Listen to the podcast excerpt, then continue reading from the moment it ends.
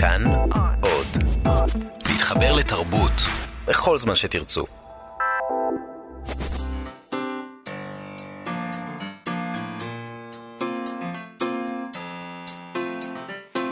מה שכרוך עם יובל אביבי ומה יעשה לה. שלום, אתם מאזינים למה שכרוך, מגזין הספרות היומי של כאן תרבות, תוכנית ראשונה אה, לשנת הלימודים הנוכחית ולשבוע זה. אה, איתנו באולפן אריאל בן דב ויוג'י גבאי שעושים איתנו את התוכנית, תודה לכם ותודה למאזינים. אתם מוזמנים להוריד את האפליקציה כאן עוד, שבה יש את כל התוכניות שלנו ועוד מגוון של תכנים מעניינים. חפשו כאן אודי בחנויות האפליקציות, וגם נזכיר לכם להיכנס לעמוד הפייסבוק שלנו, מה שכרוך עם יובל אביבי ומאיה סלע. היום, כפי שאמרת, אה, התחילה שנת הלימודים.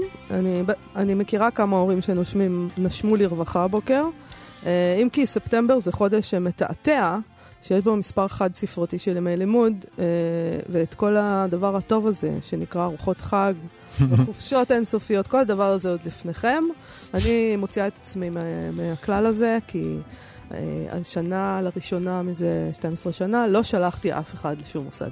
אני השנה... וזה נחמד. אני השנה לראשונה מזה 39 שנים שלחתי... אה, ילד למערכת החינוך, ממש, לא לגנים, אלא לבית ספר, כיתה א'. בכית? אני בכיתי, כן, הוא לא, הוא לא, הוא לא בכה. הם לא אמורים לבכות, כמו שאמרתי, כמו שאמרתי כבר, היו הרבה דמעות, אבל הוא אמר לי, אבא, יהיה בסדר. ברור.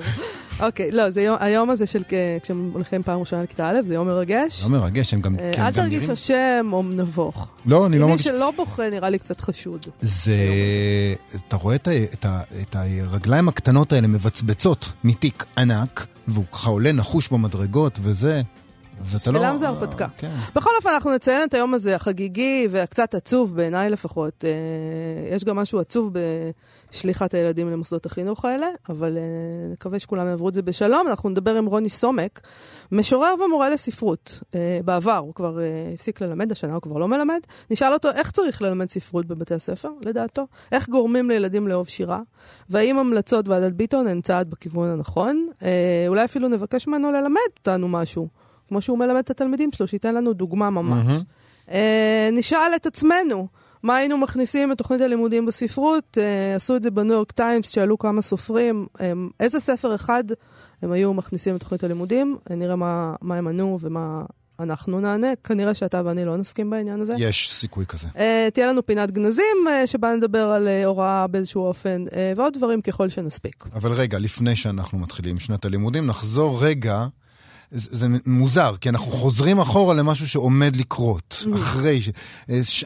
מתחילה שנה עברית חדשה, עוד מעט תהיה ראש השנה, אז אנחנו חוזרים לסיכומי השנה שנשלחו אלינו מההוצא... מהחנויות השונות בשבוע שעבר, אה, מצומת ספרים ומסטימצקי. אני מופתע מאוד מעוצמת הרגשות של הדבר הזה.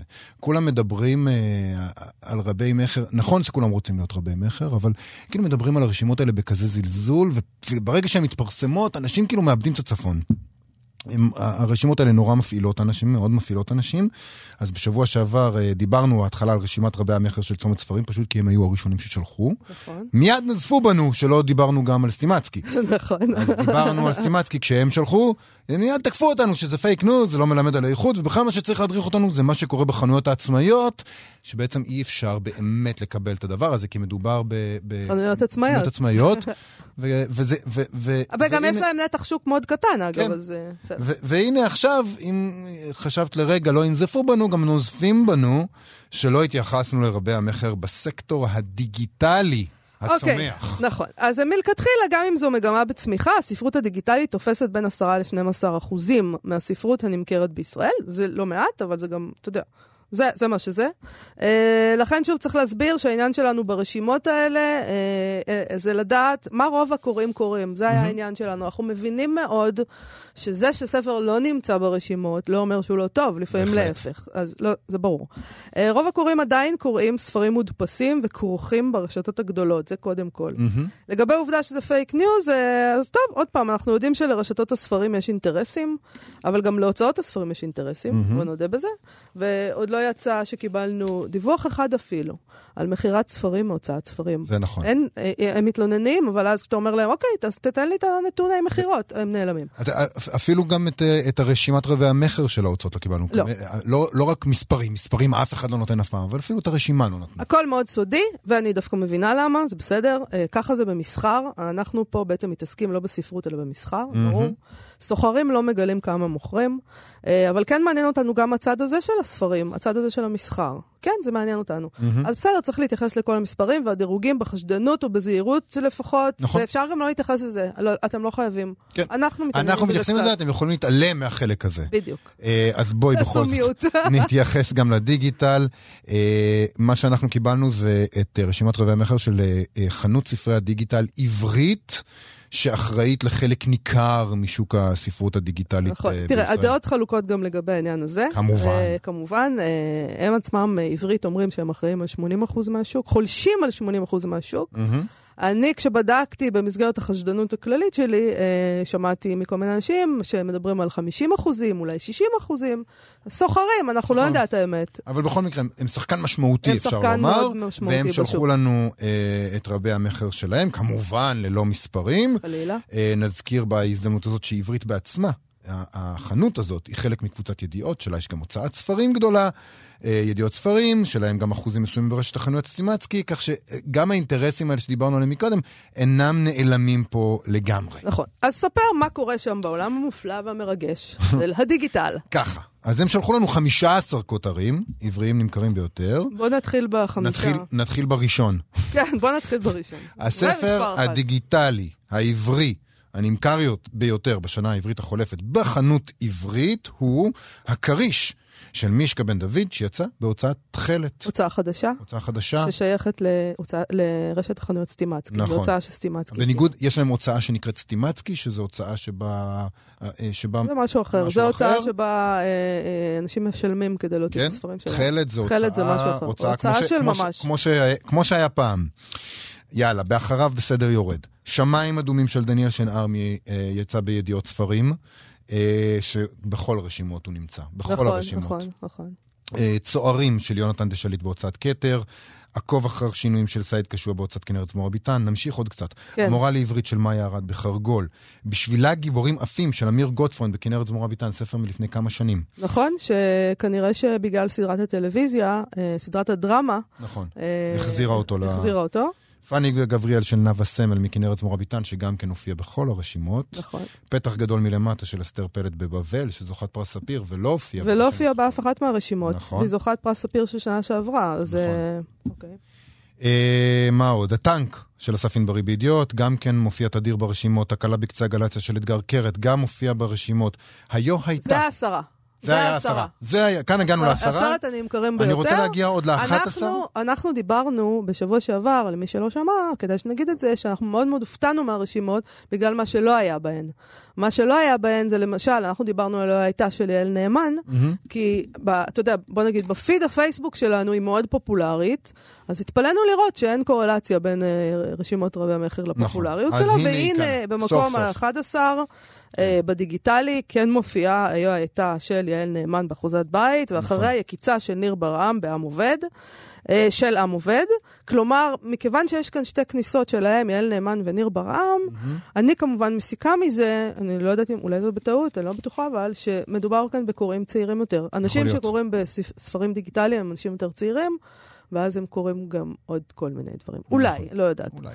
אה, אוקיי, אז אה, מסבירים שם שההופעה המפתיעה של בשבילה גיבורים עפים, אה, כמובן, כפי שאמרנו, זה הסדרה הזאת. יש כל מיני סיבות לכל מיני דברים שנכנסים לרשימות רבי המכר.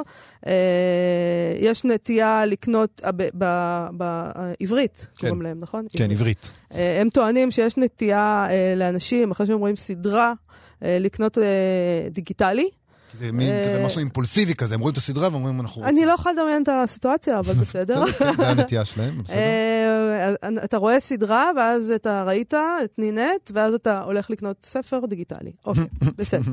אה, זו גם הטענה שלהם, אה, כשביקשנו מהם הסברים לגבי העניין הזה עם אסתר פלד, שהייתה זכייה לא צפויה בספיר, לטענתם. לא יודעת למה זה נראה להם לא צפוי. אה, יש, יש שם מבקרים שהימרו על זה. אה, והחנויות, אז זה כבר דבר אחר, חנויות, אה, לא צפויה אולי מבחינת ההוצאה. מבחינת ההוצאה. כן. ההוצאה. והחנויות לא התכוננו לזה, ואז אנשים פשוט עברו לדיגיטלי. כאילו לא היו מספיק עותקים, כן. בקיצור, מהספר כן. בחנויות. לא יודעת. זה גם מה שהם אומרים, נגיד, אמיר גוטפון זה ספר ישן, ואז הגיעה הסדרה, אז לא היה עותקים. תשמע, אה, אני... והם אומרים, זה הזכות הגדולה של הדיגיטלי. אולי לא היו עותקים, אני לא אומרת, אבל אני פעם אחת הייתי במחסן החדש של הוצאת זמור הכנרת, ביטן. כן? יש להם שם עותק שניים של זה? תשמע, זה נראה כמו איקאה. זה דבר מטורף, אני לא מאמינה שאין להם עותקים של משהו, זה פשוט יש שם מיליוני ספרים. אני לא יודע לגבי זה, זה נשמע לי מוזר. אפשר להניח גם שכנרת זמורה ביטן ידעו על הפקת הסדרה לפי הספר של אמיר גוטפון והתכוננו לזה. לא- זה לא אנשים שלא מבינים בין אם... שוק. אה, אז אני לא יודע, לא בטוח גם שאנשים צופים בטלוויזיה. טוב, זה גם לא משנה, זו העובדה, הוא שם. נכון, הוא שם, זהו, אי אפשר להכחיש אה, שהוא שם, ומה שעוד, שוב, אה, יעל נאמן, באמת, היה חסר לך מאוד ברבי המכר, והיא הגיעה לכאן אם כי לא בעשירייה. נכון. השאלה היא כמובן, שוב, על כמה עותקים אנחנו נכון. מדברים, נכון. אבל יש כמה כניסות לרשימה הזאת של, של סופרים שלא היו ברשימות של נכון. סטימצקי וצומת בכלל. Mm-hmm. לא רק יעל נאמן וניר ברם, גם א' ב' יהושע נכון. למשל. שיצא ממש לאחרונה. שיצא עכשיו, אז זה הגיוני, שהוא, נכון. אתה יודע, זה עוד לא... אה, אבל יש ברשימה הזאת הקבלה מסוימת גם, צריך לדבר גם על ההקבלה. נכון. אה, לרשימה של המודפסים, כלומר, יש דברים שאנשים קוראים בכל פורמט שהוא, זה מה שהם קוראים, דניאל כן. שינר למשל, mm-hmm. זה מה שהם קוראים, שמיים אדומים, הטנק של אסף אה, ענברית, הקלה בקצה הגלקסיה של אתגר קרץ, צייד קשוע, עקוב אחר שינויים, מה שאומר שלמרות החשדנות, כנראה שזה, נכון, הרשימות mm-hmm. האלה, אלה באמת הספרים הכי נמכרים. זהו זה. אנשים צריכים להשלים את זה. אנחנו, כשאת אומרת אנשים, אנחנו. גם אנחנו. אה, כן, אני הייתי מאוד שמח דרך אגב לדווח על מה זה אומר. להיות רב-מכר דיגיטלי בישראל, אבל גם בעברית, כמו כולם, מסרבים לספר כמה עותקים דיגיטליים נמכרו. נכון, אני, נכון. אני מניחה, ש... אני מניחה, אני לכאורה ומניחה והכל, שמדובר במספר מאוד מועט של עותקים, אה, והם לא רוצים שנדע עד כמה זה שולי, וככה זה גם בהוצאות, אה, בחנויות הספרים העצמאיות נכון. הקטנות, מדובר על לדעתי עשרות בשבוע. כן. אה, ואגב, זאת אומרת, אני מבינה מבחינה מסחרית למה זה, אבל לא צריך להתבייש בזה, זה בסדר גמור. ספרות יכולה להיות ספרות מצוינת, שמעט אנשים קוראים, הכל בסדר. אה, תשמע, הניו יורק טיימס אה, שאל כמה סופרים שאלה ממש טובה, הוא שאל אותם, אה, לו יכולתם להוסיף ספר אחד לתוכנית הלימודים בתיכון, איזה ספר זה היה? זו שאלה מצוינת. נכון. אוהבת, לייק. תעשו לייק לניו יורק טיימס. אה, אז הנה מה שהם אומרים. אה, ג'ון גרין, למשל, היה אומר שהוא היה רוצה שילמדו את Parable of the Sower של אוקטביה באטלר, שהייתה סופרת מדע בדיוני אפרו-אמריקאית. הוא אומר שמדובר בספר מבריק. דיסטופיה עשירה, רומן שיכול לשמש בן זוג ל-1984 של אורוול, או למעשה השפחה של אטווד. טרה ווסטאובר, לעומת זאת, הייתה רוצה שילמדו את התנ"ך. אבל לא סתם תנ"ך, בתרגום הישן והיפהפה לטענתה של קינג ג'יימס, של המלך ג'יימס. היא אה, כבר לא דתייה, ככה היא כותבת, אבל היא חושבת שזה שאנשים לא קוראים בתנ"ך זו טרגדיה גדולה. כיצירה ספרותית היא אומרת, יש בתנ"ך הכל. שירה, פילוסופיה, מיתוסים, סיפורת, חידות, אה, אלגוריות ופתגמים. טוב, זה כמובן הרגע שבו אנחנו צריכים מאוד לשמוח שאנחנו קוראים את המקור. את האורגינל. Mm-hmm. כשקוראים קצת בתרגום לאנגלית, אני עושה את זה לפעמים, אה, מתוך ש... משתעשעת, מבינים עד כמה האנשים האלה שקוראים את התנ"ך באנגלית, אין להם מושג. מה זה בכלל, איך זה באמת כתוב וכמה זה באמת נפלא. אה, ואני ממליצה להם ללמוד עברית, זה גם אה, מאוד יעזור לנו בעוד תחומים, נגיד בהחלט. בספרות, כן. פתאום כולם, כל העולם ידע עברית, כי הם יבינו שאת התנ"ך צריך לקרוא בעברית, ואז נוכל, אה, את הספרות שלנו, נוכל... בעברית. תראה, זה סטארט-אפ. כן, לא, את עלית פה על משהו. אה, אני חושב, דרך אגב, שגם אה, כל מיני ישראלים בני זמננו יכולים ללמוד עברית אה, כדי לקרוא את התנ"ך. כן, לא בטוח שעברית של כולם מספיקה להם. נכון. כן, והאמת היא שיש שם חלקים קשים. נכון, נכון, זה טקסט מאוד מאוד קשה, אבל uh, אתה באמת, כשאתה קורא את התרגום לאנגלית, לפעמים התרגום לאנגלית מבהיר לך מה כתוב שם בעברית, כי לא כן, לא הבנת. נכון. אז... זה גם עוזר מאוד בספר דניאל. Uh, בכל אופן, הסופרת uh, ג'וליה אלוורז, ככה אומרים את השם שלה? אלוורז, כן. אלוורז, הייתה רוצה שילמדו את עלילות גילגמש, נכון. שזה האפוס המסופוטומי, uh, מיצירות הספרות המוקדמות ביותר בתולדות האנושות. אז אני מבין שהם משוועים לקצת תודעה היסטורית, וחסר להם איזה מיתולוגיה שם. נכון. איליין וולטרוט הייתה רוצה שלמדו את A People's History of the United States של האוורד זין. היא כתבה שאת ההיסטוריה של ארה"ב תמיד מלמדים מהפרספקטיבה של המשעבדים, אבל הספר הזה מציג את הסיפורים שלא סופרו, הסיפורים של הקורבנות של הקולוניאליזם. היא גם עושה ספוילר, הקולוניאליסטים הם לא הגיבורים. תורגם לאחרונה לעברית, נכון? כן. אז יש לנו שני קצוות פה, כאלה שרוצים ללמד ספרות רדיקלית, וכאלה שרוצים לחזור לבסיס, לתנ"ך ולעלילות גילגמש. אה, באיזה צד אתה בוחר להיות? אני תוהה, כי אני כמובן במפלגה של התנ"ך וגילגמש, אם חייבים לבחור. כן? לא, אז אני ברור שאני בצד הפוליטיקלי קורקט של האוורזין, כאילו, נכון. ברור. זה נכון. מה שיותר חשוב זה איזה ספר את היית מכניסה אה, לתוכנית הלימודים. אה, אני חושב שאם אני הייתי צריך לבחור במשהו עדכני מתחום העיון, דווקא אולי הייתי בוחר בנוסח הביטחוני. אה, של אורי שין כהן, דיברנו איתו על הספר הזה, כי אני חושב שהם מלמדים פה הרבה מאוד את ספרות השח, והספר הזה אה, מסביר לאנשים מה הם קוראים באמת כשהם קוראים את היצירות האלה. ואולי מהצד השני, אה, את פחד ותיעוב אה, בלאס וגאס, או את אה, מוסקבה פטושקי, שיש לי תחושה שאלו תכנים שידברו אה, לתלמידי תיכון ויוכיחו להם שיש ספרות סקסית כזאת ששונה לחלוטין לגמרי ממה שהם אמרו להם. וכמובן, כמובן שאין אה, ברירה, חייבים להכניס לתוכנית הלימודים את אה, גדר חיה של דורית רביניאן. לא, אז זהו. אה, אני לא הייתי בוחרת אה, בספר של דורית רביניאן אה, אם אני צריכה לבחור, אה, אני לא חושבת שהוא יצירת מופת. בבית הספר יש הזדמנות ליצור סילבוס שיש בו יצירות מופת. אני הייתי בוחרת רק קלאסיקות מהעולם ומהספרות העברית. אה, אני גם לא הייתי בוחרת את הנוסח הביטחוני, צר לי, משום שאני לא חושבת שצריך להסביר להם מה הם קוראים בניגוד אליך. אני חושבת שצריך לתת להם חופש מוחלט להבין ולחשוב על מה שהם קוראים, אה, אבל אתה כמובן תמיד היית טיפוס יותר דידקטי ממני. פחד ותיעוב בלאס וגאס, מה דידקטי בזה? לגבי פחד ותיעוב בלאס וגאס. אוקיי. מצד שני, יובל, אין צורך להתחנף אל התלמידים. זה גם לא, לא מוצלח. למה תמיד הכל חייב לנוע אצלך ואצל עוד אנשים חוץ ממך? אתה לא לבד שם. בין להסביר לנו מה אנחנו קוראים לבין להתחנף אלינו ולתת לנו ספרים עלק מגניבים על סמים ורוקנרול וסקס כמובן.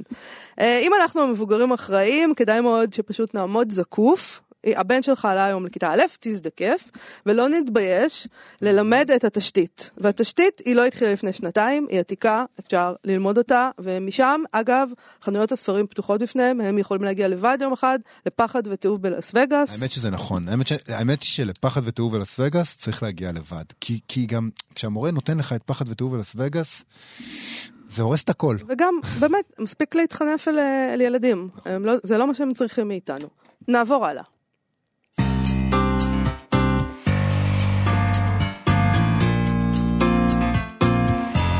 אוקיי, okay, בפינת גנזים נביא היום משהו uh, שפורסם uh, על ידי מכון גנזים בבלוג uh, שמנהל יצחק בר יוסף. זאת פינה לכבוד שנת הלימודים החדשה המתרגשת עלינו, כלומר עליכם. בשביל, כאמור, בשבילי זה נגמר הדבר הזה. זאת אומרת, לא, יהיו לי נכדים אני מקווה יום אחד, בעזרת רגע, השם. רגע, רגע. Okay. רק, אם נפטרת לא, ממערכת כאילו... החינוך. את כאילו, תנו לי להיכנס בחזרה למערכת החינוך, אוקיי, אני אעטוף אוקיי. מחברות בשביל הנכדים. בכל אופן, בבלוג של גנזים, אה, הוא פרסם, יצחק יוסף, מכתב מהמורה מנחם פוזננסקי, מבית הספר תל נורדו בתל אביב, שבו למדו הילדים שלי, יובל. די. אז זה מרגש כפליים אותי. וואו. המכתב הזה נכתב בשנות ה-40 של המאה הקודמת, וכותרתו, המורה וזוג מכנסיו היחידי, מכתב למנהל בית הספר. כותרת טובה. וכך כותב פוזננסקי. אדוני החביב, היות ומחלקת החינוך משלמת לנו משכורת קטנה מאוד ולא בזמנה, אין לי אלא בגד יחידי לאורי, וגם הוא עצמותו היסודית מתקופת הודסה הנעימה. והנה הבוקר, בשעה שהתכופפתי לבתי הקטנה והנחמדה על מנת להושיב אותה על הגרף, Uh, כמנהגי יום יום, פקעו ונקרעו מכנסיי בצורה סקנדלית עד מאוד. ברגע הראשון צחקתי, אבל תכף לאחר זה התעצבתי, כי ידעתי שאצטרך להחסיר שיעור או שניים. המוצא היחידי היה ללכת תכף לחייט, והמעיל העליון מכסה על החרפה. ולכפות אותו לתקן במהירות קדחתנית ככל האפשר. לאושרי מצאתי בידי החייט מכנסיים אחרים, והוא הסכים בחביבותו להשאילם לי ליום אחד. אבל גם אלה טעונות תיקון קל, ואני מחכה. אני מחסיר איפה רק שיעור אחד, ואדוני יתחשב עם מצבי ויסלח לי. בחיבה והוקרה, מ' פוזננסקי. את המכתב הזה הביא למכון גנזים הנכד אורי לחיש, בנה של הבת הנחמדה של מנחם mm. פוזננסקי. מלבד היותו מורה בזוג מכנסיים אחד, הוא היה סופר ועורך, והוא קיב... זה שקיבץ וערך ופרסם את כתביו של ידידך וידיד התוכנית, יוסף חיים ברנר. הוא כתב מכנסיים טעונות תיקון, איי איי איי, זה מורה זה. זה מורה זה. העברית הם בנו אותה, אז אתה יודע. זה נכון, זה נכון. אה, בכלל, המכתב הזה חמוד מאוד, מן הסתם שמעתם אותי מצחקק כל הזמן, כמו אה, ילד בבית ספר. אה, אני חושב שזה מכתב מאוד מאוד נחמד, והוא כל הכ... בטח משמח בשביל התלמידים שהיה להם מורה כזה, אבל הוא כמובן גם מעציב. כי זה מציאות לא פשוטה, ואני אבל תוהה איך קיבל מנהל את בית הספר את המכתב הזה בזמן. מה, הוא שלח לו את המכתב מהחייט, בזמן שהוא המעיל מכסה לחרפה, והוא הגיע אחרי שלושה ימים כשהמכנסיים כבר מתוקנים מזה יומיים. אז מה שאני חושב זה שהמכתב הזה הוא בכלל מחאה כלכלית, יותר מאשר יידוע של ממש, כדי להבהיר למנהל שהמצב של המורים לא משביע רצון, שתנאי העסקם היא החרפה האמיתית שהמעיל לא יכול לכסות, וזאת בניגוד לימי סיר הבשר בימי אודסה הנעימה, שם היה כסף למכנסיים. שזה הופך את זה למשל אה, עדכני בעצם, משל עדכני על מעמד המורה ועל התגמול הלא ראוי. אוקיי, אה, עד כאן השיעור של המורה יובל פוזננסקי. אה, יובל, אולי הוא שלח נוטר עם סוס שדהר לבית הספר? חשבת על זה? המשל הזה הוא לא משל עדכני, אני חושבת שהוא עומד שם לעצמו, הוא עומד ומבקש שישתעשעו ממנו בלי לעשות בו שימוש קלוקל. הנח למשל. אני מניח למשל. אנחנו נקדיש קצת זמן, אה, אה, עוד קצת זמן לשנת הלימודים החדשה, אה, וכמובן בהתמקדות בלימודי הספרות. המשורר רוני סומק הוא לא רק אחד מהמשוררים הפופולריים והאהובים ביותר, הוא גם היה במשך שנים מורה לספרות בתיכון עירוני י"א בתל אביב. אנחנו רוצים לדבר איתו על איך בעצם מלמדים ספרות וגורמים לתלמידי תיכון לאהוב את הדבר הזה. שלום רוני סומק. אז אני, אני אתחיל ואגיד שהראשון לספטמבר או השנה זה השני, יש לי כאבי פאנטום. זאת אומרת, אני מרגיש שאני בעצם צריך להיות שם. בעצם פרשת, ו... אתה כבר לא מלמד, ואתה... שנה. שנה, כן. אוקיי, ואתה קמת הבוקר אה, והרגשת טיפה מוזר? אמ, עד כדי כך שאת ההליכה היומית שלי, שאני עושה ברבע לשש, דחיתי לרבע לשמונה כדי לעבור ליד איזה בית ספר וליד גן ילדים, ולראות אנשים עם תיקים. וואי, אבל זה נורא חם בטח, זה משפיע לחלוטין על, ההליכה ועל ההזעה. לא, זה חם וזה זה, זה מעצבן, ואף פסיכיאטר לא יחתום לי על תעודת שפוי על המעשה הזה, אבל כנראה שאחרי 38 שנים שאתה... אה, מגיע כל שנה בראשון בספטמבר ואתה אומר לעצמך שהנה ההתרגשות והנה הדברים החדשים, אז זה כנראה לא עובר. זאת אומרת, אני רוצה להגיד שאני, כשהתחלתי ללמד, עשיתי רשימה של הדברים שאני לא אגיד אף פעם לתלמידים. כל okay. אוקיי. הדברים שאמרו לי, נגיד, הוא יכול, הוא מסוגל, הוא לא משתדל, אבל גם חיפשתי מוטואים. אז המוטו הראשון שלי היה, מוטו מאוד אופטימי, זו שורה של אה, אברהם בן יצחק שאמר, אשרי הזורעים ולא יקצורו, כי ירחיקו נדוד. Mm-hmm. אל תצפה לכלום. כן.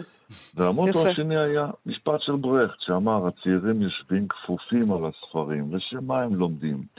שום ספר אינו מלמד איך אדם תלוי בגדר תיל ישיג קצת מים. אוי. כן. אז, אז נכנס בן אדם לכיתה. זה אופטימי מאוד, כל העניין הזה. אה, חוץ מברכט, אז הוא נזכר בברכט, והוא אומר, מה אני כבר עושה פה? מה שאני מלמד אותם, שורה משיר של יונה וולך, או סיפור של שי עגנון, אה, נגיד, לא ילמד אותם לשרוד. אבל פתאום אני נזכר באברהם בן יצחק ומתנהל איזה פינג פונג. אני רוצה להגיד שאת ה... שחינכתי את היום מורים הראשון שעשיתי, עשיתי במשתלה. במשתלה? כן, הזמנתי את ההורים למשתלה, כי אמרתי מה, אני אעמוד, הייתי, אה, אני יודע מה, מול הורים ואני אגיד להם מה צריך לעשות. לחברים שלי הייתה אז משתלה, mm-hmm. אה, הגעתי לשם שבוע קודם, למדתי אה, את, אה, את כל סוגי הפרחים שהיו להם ואת העניינים של הגדילה ושל הקמילה. ההורים הגיעו, אמרתי להם, אתם רואים, זה X, הוא צריך אה, קרן שמש ואז הוא פורח, זה Y, הוא מחכה חודש.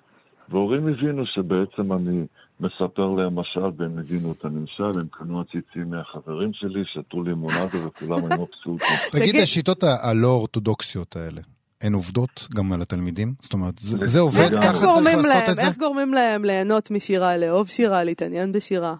אה, להפוך את השירה או את הספרות לחלק מהחיים שלהם. נגיד, יש רשימה ארוכה של רומנים שאפשר ללמד, אבל אם אני בא ואני רואה שבכיתה שלי יש קבוצה של תלמידים ערבים, אני אבחר את חצוצרה בוואדי של סער מיכאל, כי הוא מדבר שם על יהודים וערבים. כן. הייתה לי פעם כיתה שהגיעו תלמידים ממוסד חסות בתל אביב, ושלושה או ארבעה מהם היו בנים של אם שעסקה במקצוע הכי עתיק בעולם. לימדתי את כל החיים לפניו. Mm. עכשיו, עכשיו, אלה ספרים גדולים, לא עשיתי הנחה, לא התחנפתי. כן. אבל אני רציתי להראות שאני בעצם יכול לראות את החיים של התלמידים שלי בדברים שכתבו סופרים גדולים, והם חלק מהחיים שלהם. לי היה פעם סיפור שאני, ככה, אתמול נזכרתי בו. לימדתי את הסיפור התיק השחור של אה, יהושע קנז. זה סיפור שמספר על אבא גרוש שיושב עם הבן שלו בחומוסייה בתל אביב, והוא אה, הוא, הוא לא מכיר את הבן בכלל, הוא מציע לבן חומוס והבן לא אוהב חומוס, האבא קורא עיתון אה, טלפון מלכותי, הבן רואה טלוויזיה, כל אמצעי התקשורת ואין שום תקשורת. השיעור נגמר, באה אליי תלמידה ואומרת לי, תגיד, למה זה סיפור? אני אומר, למה זה לא סיפור? היא אומרת לי, כי זה אבא שלי ככה מתנהג אליי. עכשיו, עכשיו זה, אני ממהר לפגישה באותו עם חבר שלי, עם אלי שנברג, אנחנו יושבים באיזה בית קפה בתל אביב, אומר לי, אתה רואה את האיש בפינה? זה יהושע קנז. לא הכרתי אה. את קנז אז לאותו רגע. ניגשתי אליו, הצגתי את עצמי, לשמחתי הוא הכיר ואפילו אהב מה שאני עושה. ואמרתי, תשמע, אני, אני, אני חייב לספר לך סיפור שקרה לפני שעה, שמפריד בין הסיפור הזה כף חמש, מהבית ספר עד הקפה. אני מספר לו את הסיפור, הוא לא עונה, אבל פתאום הוא מתחיל לבכות. וואו. ואז פתאום אני, זאת מין איזה דמעה כזאת שבעת, והוא התחיל לספר לי איך הוא כתב את הסיפור, הוא סיפר לי שהוא נפגש כל פעם עם uh, ישעיהו קורן מול uh, חומוסייה ברחוב שוקן, ויום אחד הוא ראה את העניין הזה עם האבא והבן, והוא תרגם אותו. זאת אומרת, העיקרון לקחת דברים שמתרחשים בחיים של התלמידים, ולאשש אותם באמת באבות המזון, לא אני יודע מה למצוא. וזה באמת עובד, זה באמת מצליח, אם, אם הנושא מעניין, הם מצליחים להתמודד עם יצירת ספרות ארוכה ותובענית, בשפה שקשה להבין אותה, במשלבי לשון ש, שלא מאפיינים את, ה, את הדיבור שלהם בדרך כלל? אז אני, מכיוון שעבדתי בתיכון שחלק גדול מהתלמידים לא ידעו לקרוא, הפסקתי לנהל איתם ויכוח למה אתם לא קוראים, ואני החלטתי שאני את כל היצירות קורא, שעת סיפור. מדהים. אה, אז, אז אני יושב בכיתה, נגיד הזכרתי את חצוצרה בוואדי, אני מביא דיסק עם קולות של מואזינים, כי זה, זה מתרחש בוואדי מסנה, שם את הדיסק הזה, קורא להם את הסיפור, ואני הייתי אחד המורים שהיו לי 150 אחוז אה, תפוצה, תפוסה בכיתה, כי הגיעו גם תלמידים שזרקו אותם משיעורים אחרים, כי אמרו, המשוגע הזה קורא סיפורים ו... ועושה ככה. תגיד, וזה השתנה לאורך 38 השנים האלה? או שזה אה, נשאר פחות או יותר אותו דבר? תוכנית הלימודים בעיקרון היא תוכנית טובה. היא מאפשרת uh, למורים לשחק עם החומר, לבחור מה שהם רוצים. אני חושב שהבעיה של התוכנית זה הדרך שהיא בוחנת את עצמה. זאת אומרת, יש איזה רגע שאומרים, יש לך בחינת בגרות, ואז אתה הופך להיות קבלן, מה הספקתי, מה לא הספקתי. צריך להעיף את המושג הזה, בחינת בגרות. צריך לתת לתלמידים לכתוב עבודות. אה, אם תלמיד הוא שחקן כדורגל, שיכתוב עבודה לשירי כדורגל. אני לא יודע מה, זאת אומרת, כן. להראות לתלמידים שאתה יכול בעצם להיות בטריטוריה שלהם, אבל, אבל לא לגעת, התוכנית היא טובה. יש ויכוחים, אני לא אשכח שלפני, אני לא יודע מה, אלף, שהתחלתי ללמד, אה, לימדו מחזות שאני לא אזכיר את שמה, אבל כולם היו מאוד מיושנים, ואז יצא חפץ. אמרתי, אני הולך ללמד את חפץ. אני זוכרת שאותי לימדו את חפץ של חנוך לוין. כן, גם אבל זה אחרי 1980. נכון, כן. כן. אז, אני התחלתי את המהפכה. אה. זאת אומרת, אני, באתי ואמרתי, אני רוצה ללמד את חפץ. עמדה מפקחת לפני 200 מורים, פתחה את הספר ושאלה אותי, בקול של מורה, איך תעמוד מול כיתה ותקרא משפט כמו אומללים בני זונות, הסירו את ידיכם המטונפות מן העושר? ככה בדיוק כמו שעשית אולי. לא, אמרתי לה בקול רם. איך אני אקרא? אני אקרא את זה בקול רם. כדי שישמעו. תשמע, בוא... עכשיו, בוא, אז בוא... היא הבינה, זאת אומרת, אז היא, אתה יודע מה, נשקול, נעשה, אני פה אחרי יומיים הגיע לי ה... הגיע האישור. וגם כרוניקה של מוות ידוע מראש, וגם כל מיני שירים שנגיד קראתי. אני, אני באמת רוצה להגיד, יש פתיחות, הבעיה, והמורים לספרות זה יחידת קומנדו. להיכנס לבית ספר ולהגיד שאתה רוצה ללמד ספרות ולא אנגלית או מתמטיקה או משהו כזה, זה, זה יחידה, אני, אני מצדיע לכל מורה לספרות ולכל מורה שאומר, אני נכנס, אני פותח ספר וקורא לתלמידים ומוסיף עוד uh, קומה לבית הזה שנקרא החיים שלהם. רוני, אתה יכול להדגים לנו עם שיר איך אתה, אה, ממש תן לנו איזה שיעור קצר, איך אתה מלמד אותו? אני אנסה, נגיד, יש לביאליק שיר שאני מאוד מאוד אוהב אותו. השיר הזה הוא בתוכנית, לא חייבים לבחור אותו, כי יש נגיד כמה שירים ואתה יכול לקחת. השיר נקרא לבדי. בעיקרון השיר הזה, הוא נכתב בקיץ 1902, הוא עוסק בוויכוח הגדול שיש ב, ביהדות אז, אם להישאר בבית המדרש או לצאת אל ההשכלה, וביאליק כותב שיר על האדם ה... אחרון, שזה הוא שנשאר בבית המדרש. עכשיו להיכנס ב-2018, או בשנים שאני לימדתי, ולספר להם על הוויכוח שהיה ב-1902, על בין ההשכלה לבין ה... בין בית המדרש, זה כמו להכניס את הראש בקיר ולשבור את הקיר ולא את, ה...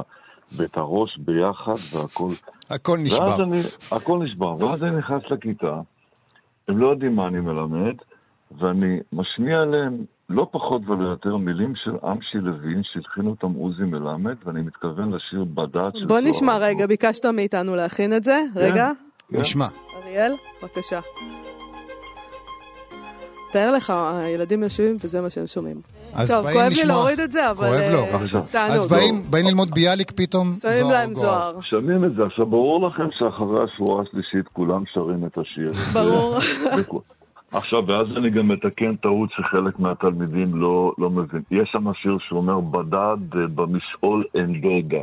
וחלק חשבו שאין דודה, אין דוד ואין דודה. ואז אני גם מסביר ש- ש- ש- שהוא מתכוון שהוא נודד, ולא שהוא מדבר על המשפחה. אין דודה, כן. כן.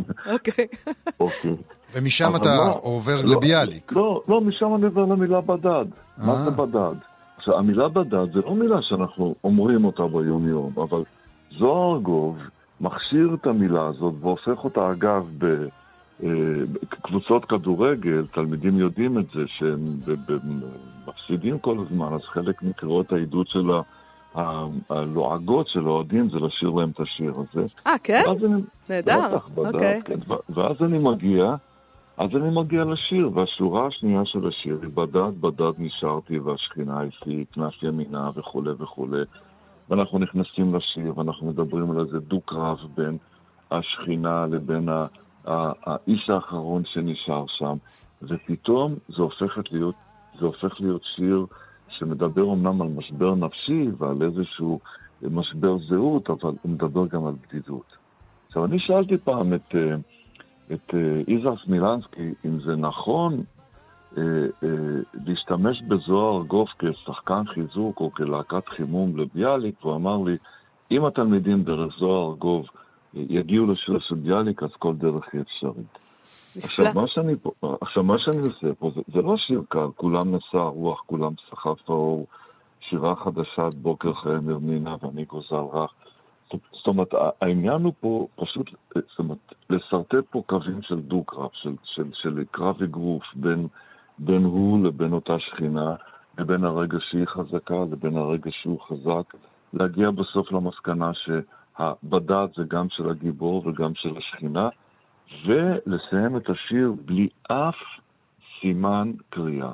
כי השיר מסתיים בתחושה שלא יודעים אם הוא עזב או לא עזב, ואני הגעתי למסקנה שאם תלמיד, אתה מראה לו שיש כל כך הרבה סימני קריאה בסוף, ואף סימני שאלה ואף סימן קריאה, הוא מתחיל לאהוב את היצירה. Mm-hmm. אגב, אה, שיעורי הבית שלי, שיעורי הבית בעל פה, כי לא נתתי אף פעם שיעורים בכתב, אה, בסוף יצירות, אה, בסוף סיפורים או סיפורים קצרים, תמיד היו להוסיף לסיפור עוד פסקה. אז בהתחלה הם היו בהלם, מה אנחנו נוסיף לסיפור שכתב אני יודע מה, א', ב', יהושע, עמוס עוז, אנחנו נוסיף לו פסקה, התשובה היא כן. זה שיעורים, אתה... זה, זה נפלא. זה פשוט משימה נהדרת. כן. ואז אתה אומר, זאת אומרת, אפילו בסיפורים שהסוף שלהם הוא מוחלט, נגיד כמו המחרוזת של אה, ג'יידה מורפסן, כן. שבסוף מבינים שהכל מזויף. אז מישהי אמרה לי, מה אני יכולה להוסיף? אמרתי, תוסיפי, מה מרגיש בן אדם שכל החיים שלו עבד, והוא עבד בשביל יהלום מזויף. כן. ולפעמים התשובות הן תשובות אה, איומות. אז, הם, אה, אז רוני, תן, לפני, אנחנו צריכים לסיים. תן טיפ למורי ספרות שמתחילים עכשיו. ש... שהשקיעו. שש... זה נשמע לי כמו כן, השקעה. כן, הרבה השקעה. אבל תן טיפ אחד, שמורה ספרות שהתחיל עכשיו, שאין לו 38 שנים אה, מאחוריו, מה הוא צריך לעשות מול כל התלמידים האלה? טיפ אחד קטן. טיפ אחד קטן, שאם תלמיד... שאם נגיד מורה נכנס לכיתה והוא קורא את המילה השכינה והתלמיד לא יודע מה זה, אז שהוא לא ירד לחדר מורים ויגיד, יו, הייתי בכיתה והוא לא ידע מה זה השכינה. שיגיד לעצמו, איזה בר מזל שאני הראשון שהולך להסביר לתלמיד הזה מהי השכינה. נהדר. וכך הוא עושה את אותו דבר, אבל הוא עושה את זה עם חיוך ולא עם תחושה שהתלמיד הוא אויב שבא להילחם נגדו. רוני סומק, תודה רבה לך על השיחה רבה. הזאת. תודה רבה להתראות. להתראות. פינת ביקורת הביקורת, נדבר קצת על הביקורת שכתב איתן גלס במוסף ספרים של הארץ, אלה שני ספריו של ססר איירה אה, השיש וורמו. אה, ססר איירה הוא סופר ארגנטינאי, הם תורגמו לעברית אה, על ידי רינת שניידובר. שניידובר. שניידובר, כן. בהוצאת תשע נשמות וכרמל. נכון, וככה הביקורת מתחילה. שורה ארוכה של סופרלטיבים היוצאים מגדרם מקבלת את פני הקוראים בכריכות האחוריות.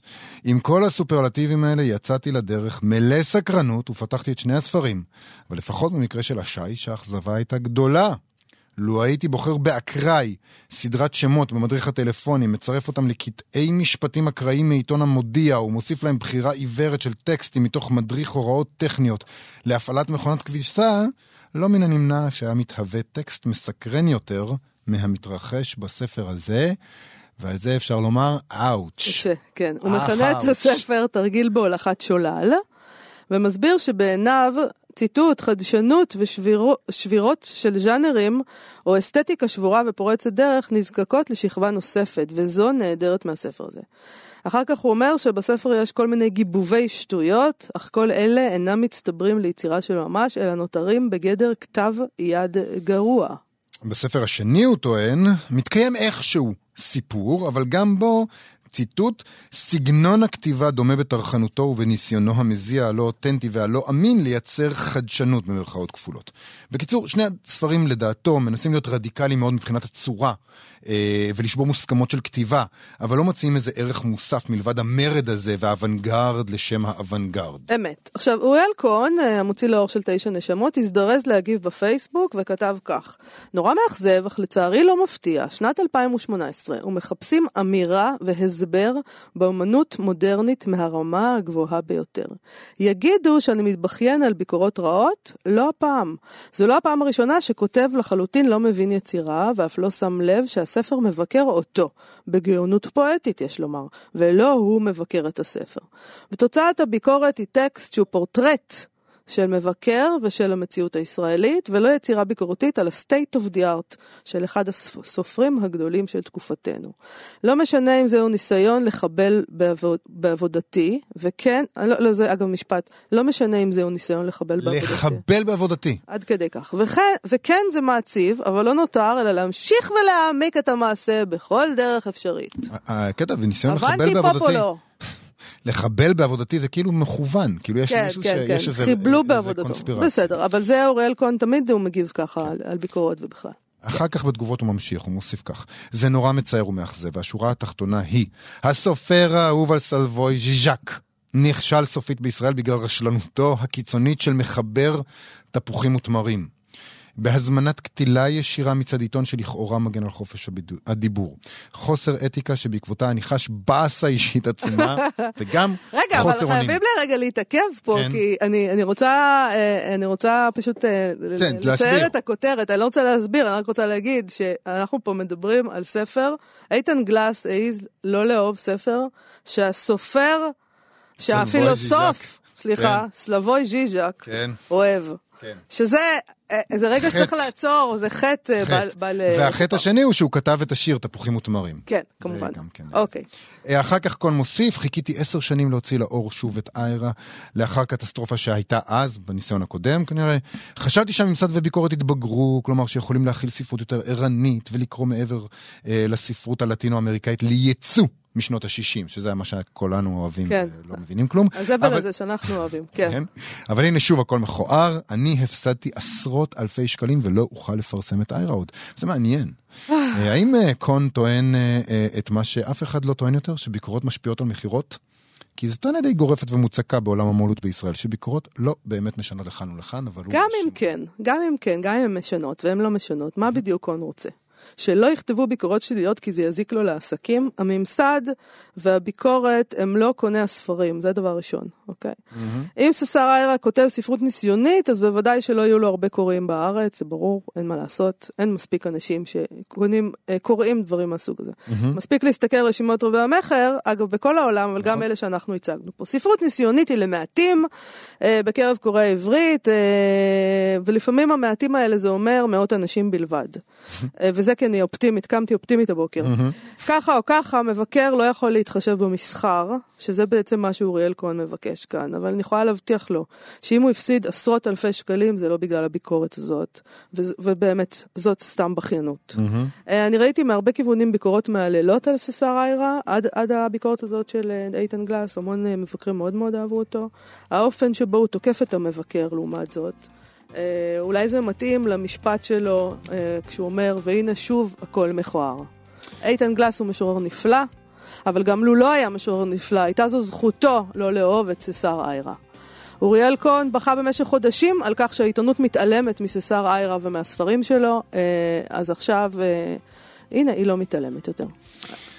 אנחנו, סיימנו. כן, מסמנים לנו שאנחנו צריכים לסיים עם המוזיקה מאחורה. אוקיי, אז אנחנו נודה לאריאל בן דוב וליוג'י גבאי, ואנחנו נהיה פה שוב מחר. תודה רבה ושלום. תודה רבה.